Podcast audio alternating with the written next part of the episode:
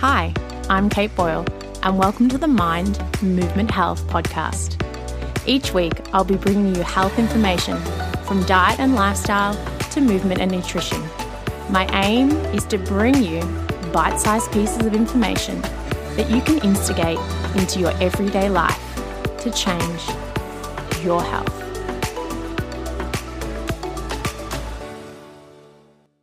Everyone. I'm Kate Boyle, and welcome back to the Mind Movement Health podcast.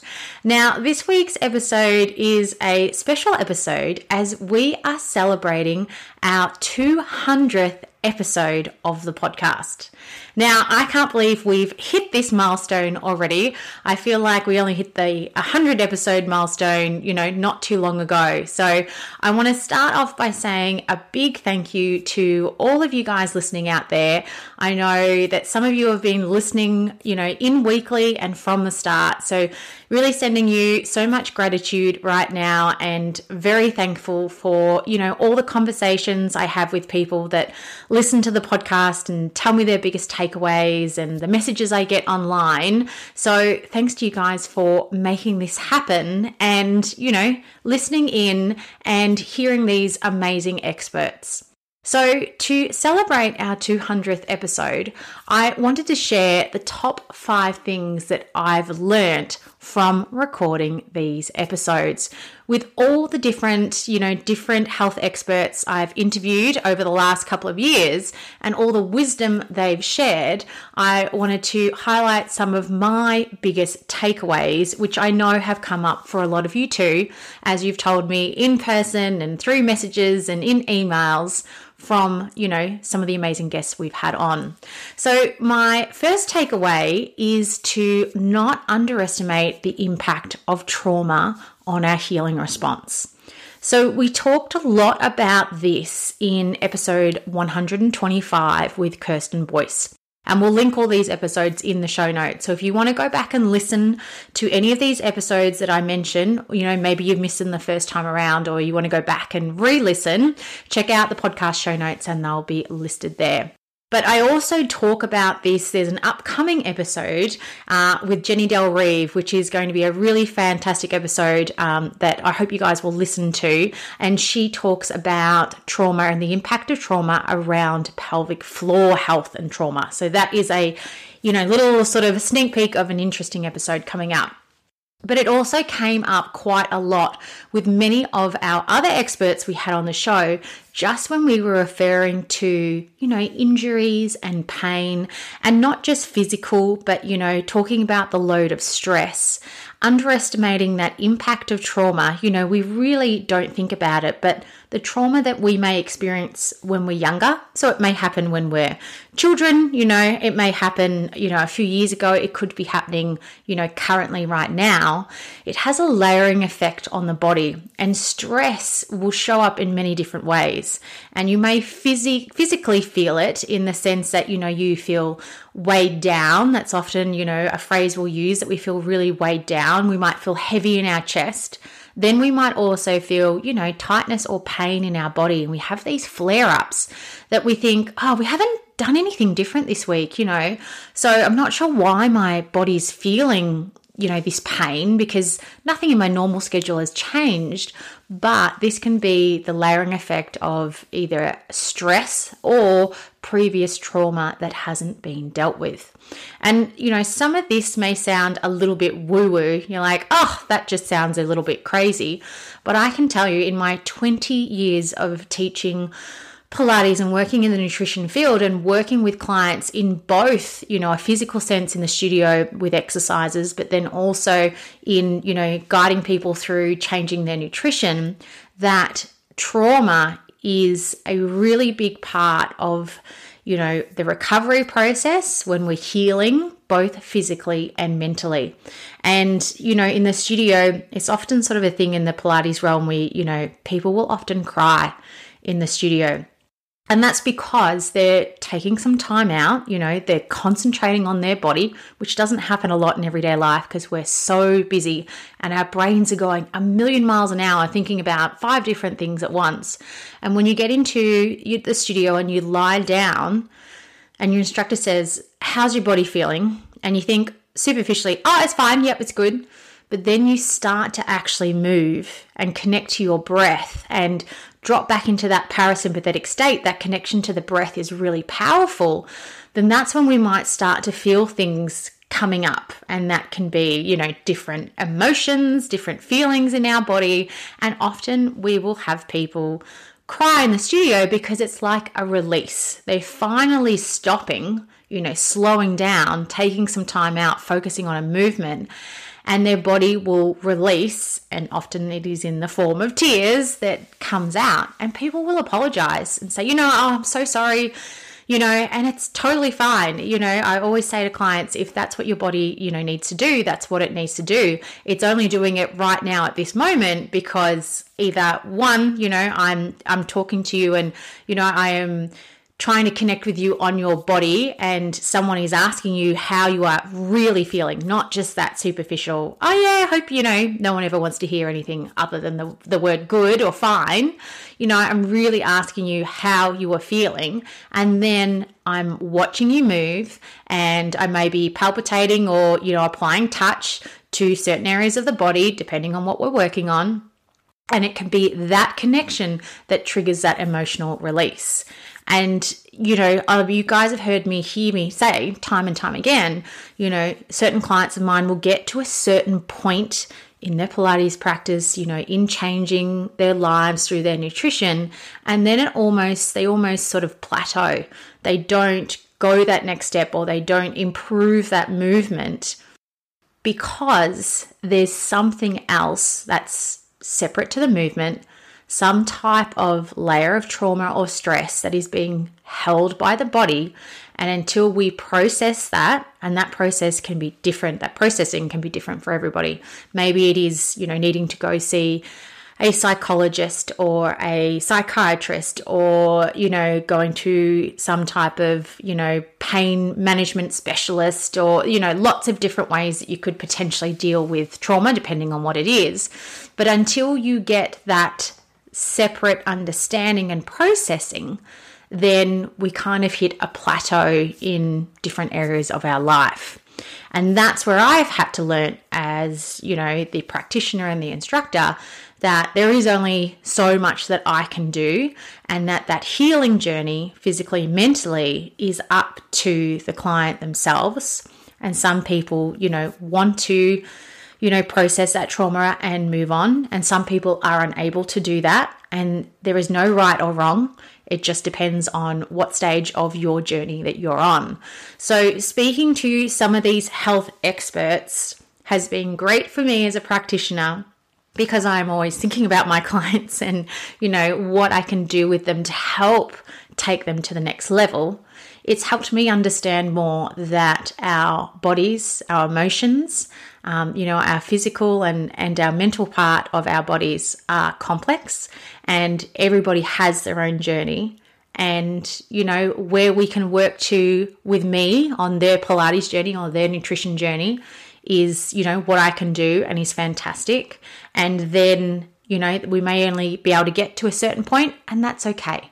So I think having that understanding, even if you've been listening in and maybe going through some things yourself, understanding that trauma can play a part in, you know, your body's pain and your body's reactions, you know, can be very beneficial and very supportive, you know, for your knowledge to know that it's not one thing that will heal, it's a multifactorial, you know, complex of people and situations and processing that we need to do. And that takes time and that's okay. So, you know, one of my biggest takeaways that I wanted to start with that because I had some great conversations with these experts is about around that sort of area of trauma and healing.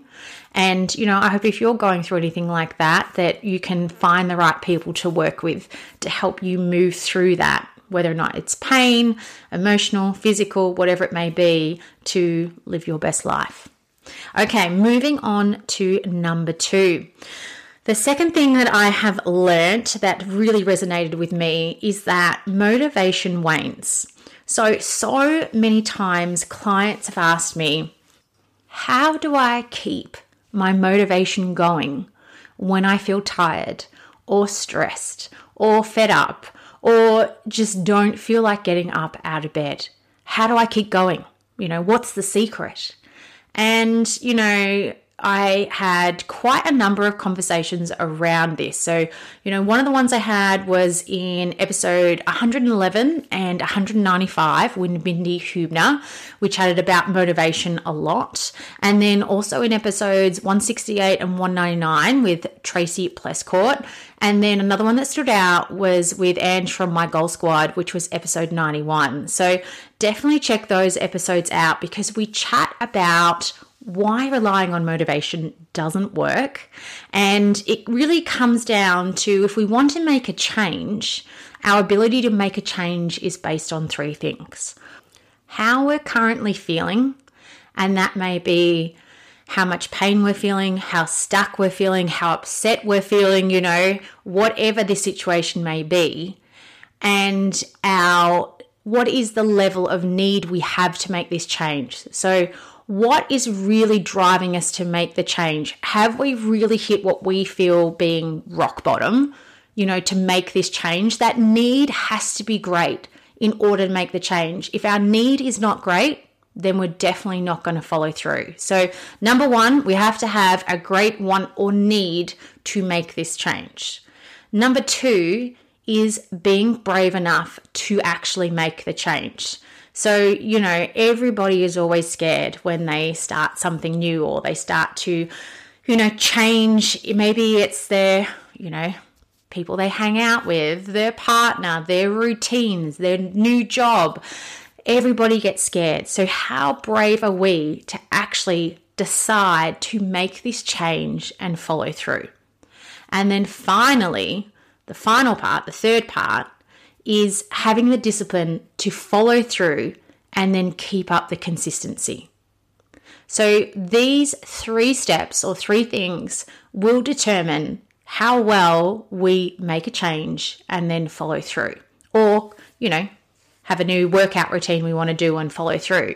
So, those three things together will outweigh your motivation because we know motivation is going to wane over time. Nobody wakes up every morning and go, oh, I just can't wait to bounce out of bed and put my clothes on and run 10 kilometers. Like, there are going to be those days where we wake up feeling tired, you know, maybe we didn't sleep very well. Maybe, you know, it was really hot overnight and we tossed and turned. Maybe we've got a lot going on at work and we feel stressed. So, we can't rely on motivation to see us through. We have to create habits that become automatic. So I had this conversation with one of my clients recently, and she won't mind me mentioning because we were talking about motivation and how it wanes and what we can do. And I said to her, it's all about building healthy habits and then stacking those habits one after another so that they just seem so simple to do. So we were talking about, you know, how everybody brushes their teeth. You know, we were taught from a little kid to brush your teeth, you know, when you're getting ready for bed and it just becomes a habit. It's not something we really have to think about, you know, and sit down and go, will we do that tonight? No, it's a habit that we just do.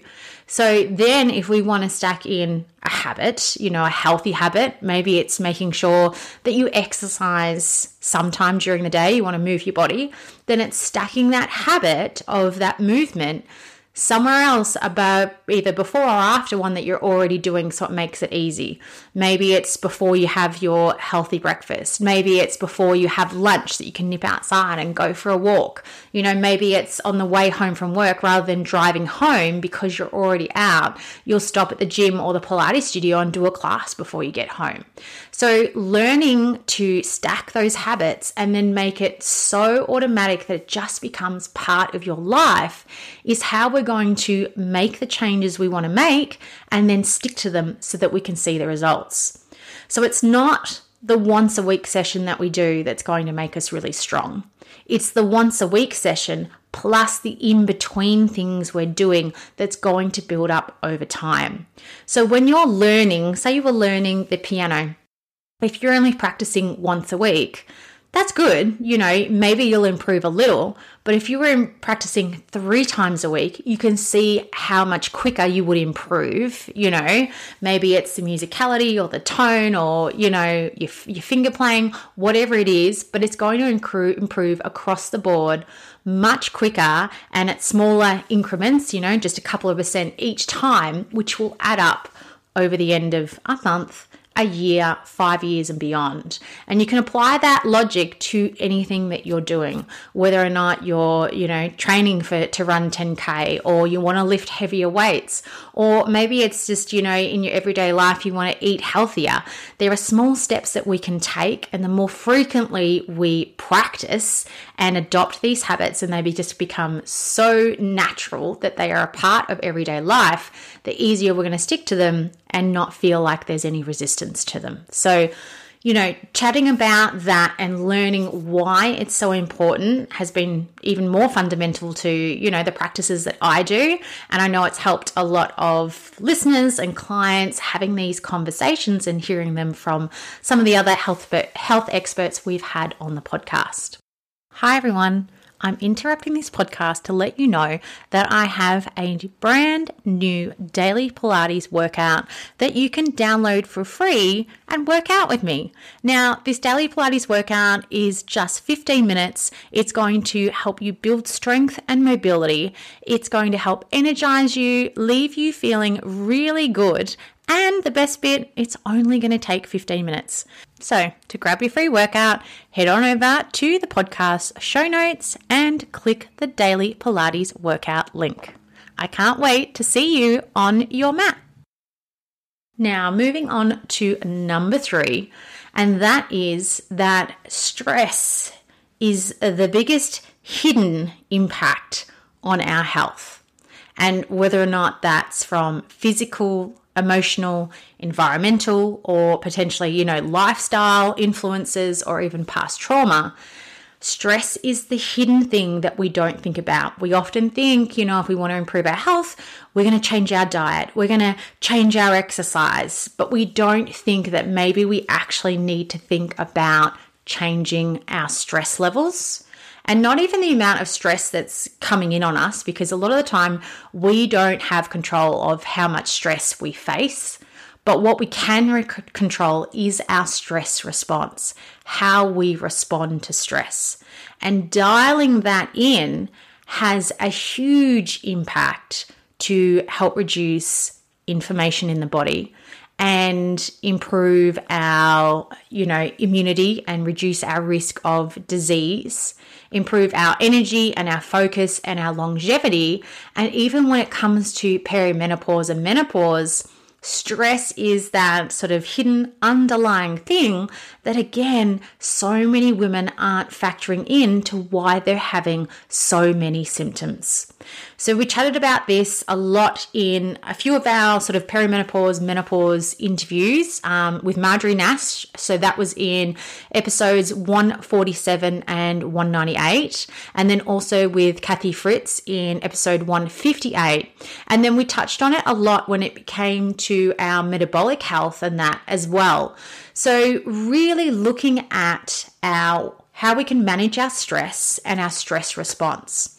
So we know that when we experience stress, we have increased cortisol levels. We our nervous system sort of lights up and we go to that parasympathetic state, which is that fight or flight state. We're on heightened alert the blood, you know, our blood circulation diverts away from digestion and metabolism, you know, and to our limbs getting ready to fight or flee, you know, to save ourselves. And when that's happening and we're in this heightened state, then we won't digest our food very well menstrually, you know, our cycles can be disrupted because our body is not going to prioritize, you know, creating life when it thinks we're in, you know, a situation where we may be running or fighting for our life. And our immunity in that starts to get dialed down because everything is being diverted to save your life. And this may not be a problem when it only happens every once in a while. So, back in those caveman days, you know, you've heard so many experts say it, but when we were running from a lion, okay, and that only happened, you know, a couple of times a year, that's okay. But nowadays, our stress response is exactly the same. Whether or not we're running late for a meeting, we're frustrated because we're stuck in the car and we're waiting for our, you know, kid to come out of after school sport. We had an altercation at the supermarket when someone was rude to us. You know, there it doesn't matter what it is, any small stressful response will create that same reaction in our body.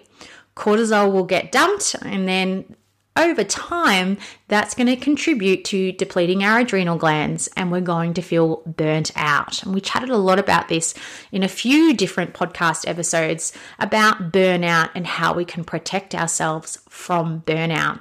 So, managing our stress response is where we can definitely start. And a few things that we can do to do that is lowering our inflammation levels. So, we can do that by moving our body, making sure that we've got a really nutritious diet, you know, that's fueling ourselves really well, steering clear of excess sugar and seed oils, having that connection with community, so family and friends, you know, being able to have people that we can call and chat to and see and hug. So, physical touch, you know, really fostering those relationships can make a big difference with helping lowering inflammation.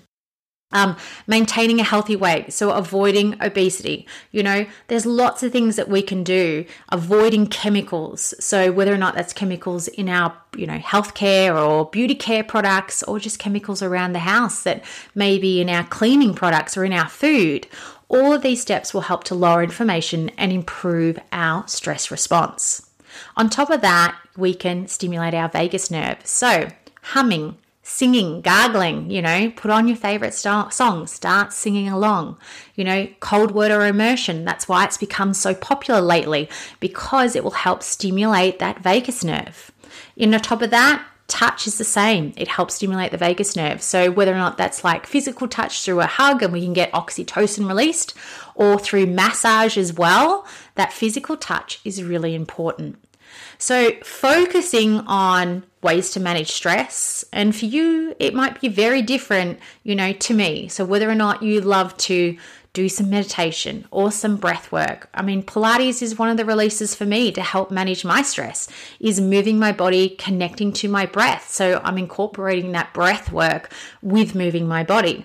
It could be reading, you know, carving out time throughout your day where you can just sit down and have a cup of tea, you know, whatever lights you up, making sure that you're including activities that bring you joy frequently in your life, not a once a month thing, you know, where it's a real treat. But, you know, if what brings you joy is having a bath, you know, put it into your weekly routine a couple of times a week, you know.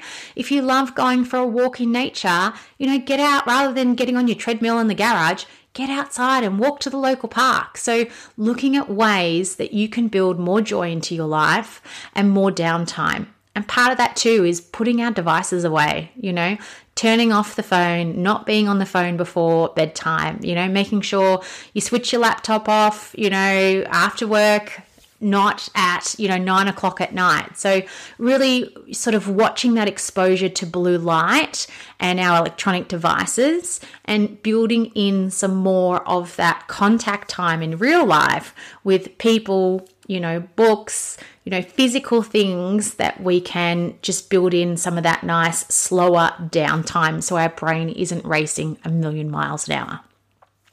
All right, moving on to number four. And one of my other biggest takeaways, number four, is that we really need to eat enough protein and add resistance training as we age.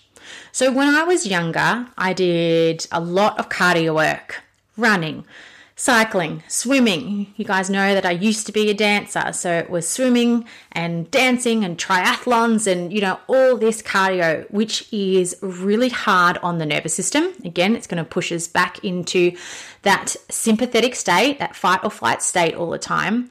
And when you're younger, it doesn't seem to affect you as much. But as we start to age, and our hormones start changing and we start to hit, you know, perimenopause and then menopause, and we're at increased risk of, you know, losing our bone density and osteopenia and osteoporosis, and also losing our muscle mass with sarcopenia, we know how important protein is, our protein intake. So, you know, trying to aim, if you're a woman out there, for around about 100 grams a day and also adding in and combining it with resistance training. So, you know, back in my 20s and even my early 30s, I didn't think too much about it. I still did resistance training, but it definitely wasn't as much of a focus for me, and I could get away with it, I think, you know. Now that I've hit 40, I've realized that even more so, I need to up that resistance training. And our resistance training can look different for everybody.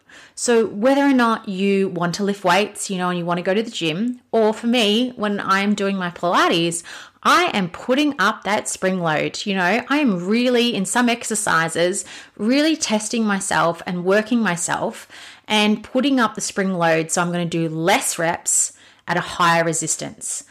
So there's some exercises, let's use calf rises. You could do a lower load, calf rises on the reformer, and aim for 30 calf rises. Whereas I'm going to put extra load on and aim for sort of 10 to 15. So I won't do it all the time, but I definitely change it up and I also change it up for my clients as well. So, adding in resistance training two to three times a week. And as I said, whether or not that's working with weights or bands or springs, but you know, I've really enjoyed adding kettlebells into, you know, my training and now my clients' training as well, just to really bump up that resistance it is so important and something that is really it's starting to come to light, especially for women as they hit sort of menopause and per- perimenopause and then menopause, that how important our protein intake is and our resistance training is. And in the last few years, it's really you'll see a lot more, you know, information out in the media that there are this is why we should be focusing on this. And one of the big reasons is we really want to prevent falls. So, some of the stats falls in Australia are the leading cause of injury, hospitalisation, and death. So, the leading cause, they represent 43% of injury hospitalisations and 42% of injury deaths. That's nearly half. That is a huge amount. So, falls requiring hospitalisation occur more frequently in adults with increasing age and are most likely to occur in the home. So, so many people think it's going to happen, you know, out on the road, we're going to trip or whatever, but it occurs most in the home. And over half of injury hospitalizations are from falls and involve a fracture. So, if we, you know, have a fracture, that recovery from that fracture is not going to be easy. Often it's going to require surgery. Then you're going to be immobilized for a period of time, which means you are going to lose further muscle mass. That's going to be sort of the most um, prevalent thing that you're going to see that muscle mass different, but we're going to lose bone mass at the same time because we're not loading our bones. So, the more that we can build up our strength, and also boost our protein intake because to build muscle mass, it's not just enough to only do weights or only eat protein. We need to do the weights to break those muscle fibers, and then we need to eat the protein to help those muscle fibers knit back together stronger. So it's the combination of the two that make the biggest difference. And for so many clients that I have worked with, especially in the nutrition side, once we start to bump up their protein intake, especially for women, because we do tend to undereat protein as women, once we look at increasing that protein intake, they don't feel as hungry. They lose weight so much more easily. So many women that I've worked with over the years come in and they're like, not, you know, they're saying, I can't lose weight. You know, it used to be easy just to maintain this weight. Now I've got all this weight that I don't know where it's come from and I can't get rid of it. And once we look at exactly how much they're eating, which generally they're under eating, they're under eating overall, but they're also under eating protein. Once we start to bump up that protein intake, we see that weight drop off in combination with increasing their resistance training. So, really adding in at least two, if not three, strength training sessions a week. And those strength training sessions don't have to be super long. And if you are thinking, oh, I am not going to stand there and lift weight, Kate, for 20 or 30 minutes, I just won't do it. Well, that's fine. Do 20 to 30 minutes of Pilates, get down on your mat, add some hand weights in, add a band in, you know, do your weight and resistance work that way do some of your, you know, in inside the membership, all our Pilates workouts, you know, we will do on the mat, but we're not always lying down. We're standing. We're really trying to load those bones. So you know, another reason I think Pilates is so fantastic is yes, you can lie down or you can sit. So if you have issues with mobilization, we've got options for everybody. Okay. If you're injured, you know, if you've had a hip replacement, a knee replacement, whatever it is, but we can also move to standing positions and really work on our overall strength and balance and load that bone too. So everybody can do Pilates. It doesn't matter how old you are, you know, what injuries you have. And I think that's the beauty of Pilates that, you know, I love that whoever walks in the studio door or whoever signs up for the membership, I can help them. There is something that they can do in Pilates that's going to help them feel more flexible, stronger, you know, more energized. All right. There is so many different exercises that you can work on. But yes, that sort of takeaway is really focusing on that protein and resistance training. And I talk a lot about that in episode 154. So definitely check that out because I go into more detail about the levels of protein, how to include more protein in the diet, and various resistance uh, types of training too. And then finally, the last or number five, the uh, last takeaway that I've had from, you know, recording these 200 episodes is that the lifestyle changes we make make the biggest difference to our health. It's not the medications that we're taking, it's the lifestyle changes.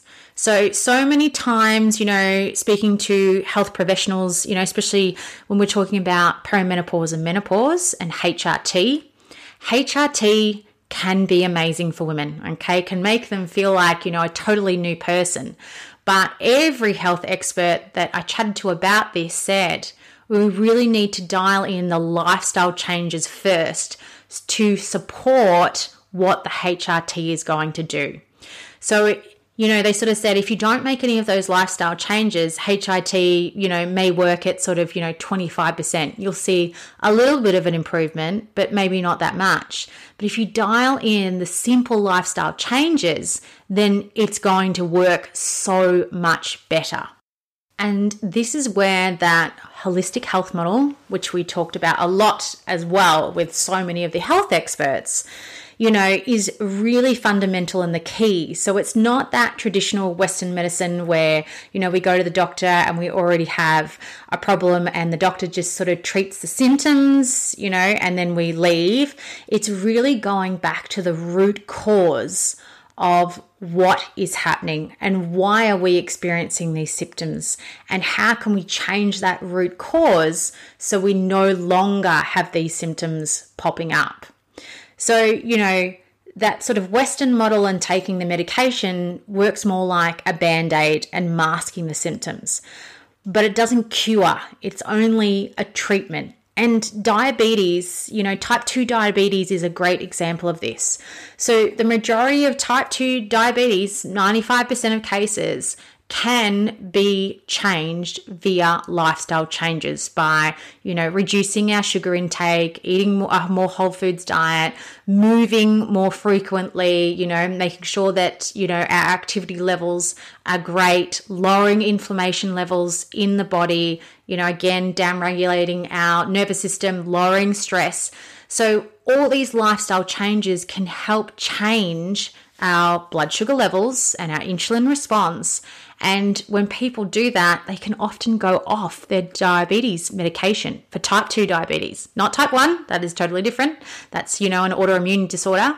But, you know, that is just an example of how if we look back at the root cause, rather than, you know, being diagnosed with diabetes and going on medication to manage our blood sugar levels, if we look at what's causing these blood sugar levels to go up and we address that, then we make that change and we don't need that medication that may have nasty side effects. And I know you guys know this because if you've been listening to this podcast, I know how passionate you are about your health, you know, and really getting to that root cause. And I think the more of us that start to, you know, adopt that health model of looking at the root cause, then the better off we're going to be because we're going to have lower rates of disease and illness and being able to treat more of, you know, the symptoms going back to that root cause by making smaller, you know, just smaller changes, you know, going back to basics, making sure that we, you know, have a regular sleep wake cycle, that we are, you know, really trying to stick to that whole food diet the majority of the time and shopping on the outside, you know, of the supermarket rather than going in to get those processed foods that have lots of different, you know, chemicals and additives and preservatives that aren't great for our body you know, making sure that we're moving every day, that we're having conversations with people in real life, you know, maybe that's phoning a friend, you know, maybe that's catching up with people in person, you know, reaching out to your family, you know, having a network of people that you can reach out to. So everything adds up over time, but if we adopt it and make it just part of everyday life, then it doesn't seem like such a big deal you know and another one you know sort of symptom that we often that pops up with clients is acid reflux. So when that pops up so many times you can go off to your doctor and they will essentially give you an acid blocker. So a meditation a meditation a medication to take that will lower the acidity in your stomach. Now, the issue is we need acid in our stomach to help break down our food so that we can digest it properly if we have lower acidity in our stomach, that food doesn't get broken down as well, and the transit time through our gut slows down.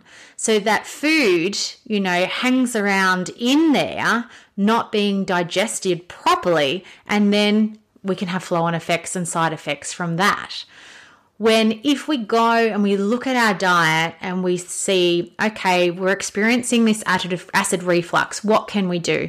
Well we can definitely look to eliminate alcohol and cut back and eliminate caffeine because they're two things that can really aggravate the gut. You know we can look at if we've got a lot of processed foods seed oils high sugar foods going into our diet. If that's the case you know clean that up are we hydrating well? Are we drinking water? Or are we leaning in drinking, you know, the soft drinks and the um, energy drinks and coffee and tea? You know, there's lots of things that we can do that will address that reflux rather than leaning into that medication. So, medication definitely has its place. It can do wondrous things. But if we have the choice of looking at our health and addressing the root cause, then we will be, you know, so much better off overall and in the long term if we can do that. And I've had quite a few now, you know, um, integrative health specialists come on the podcast that talk about this. So if you can find, you know, a doctor that you can work with, sort of, you know, a functional medicine doctor that really looks at that holistic health, then, you know, put them in your corner, okay? Really work with them. And usually, you know, they're going to take a full history where they'll go back to, you know, when you were a baby. How how were you born? Were you breastfed? You know, you think these things don't matter, but they do because that can change, you know, your immunity uh, you know, where did you grow up? Was there mold in your house? Was there high stress levels? Was there any traumatic events? All of things, these things add up over time and can influence your health as an adult. And you know they will have different treatment protocols depending on you know what your health's been like you know right from being a baby through to now. So delving into that can be really beneficial and you know a bit like a detective give you so much information that you can use for your health to improve it for the long term. And that is a wrap on our 200th episode so, I just want to say a huge thank you to all my guests that have been on the podcast, as well as all of you guys listening in. Thank you, thank you, thank you. When I first started this podcast, I was super scared, being a uh, more of an introverted person, not really knowing, you know, how this was going to be received, but knowing deep down that I wanted to help women with their health.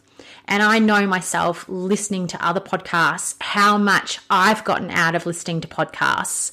You know, hearing an expert talk, uh, hearing, you know, some of the stories that they share and thinking, that sounds like me, or that sounds like someone I know, or my clients, and I can definitely relate to that, can be very, you know, beneficial when you're either thinking about your health, but also just make you feel like you're not alone.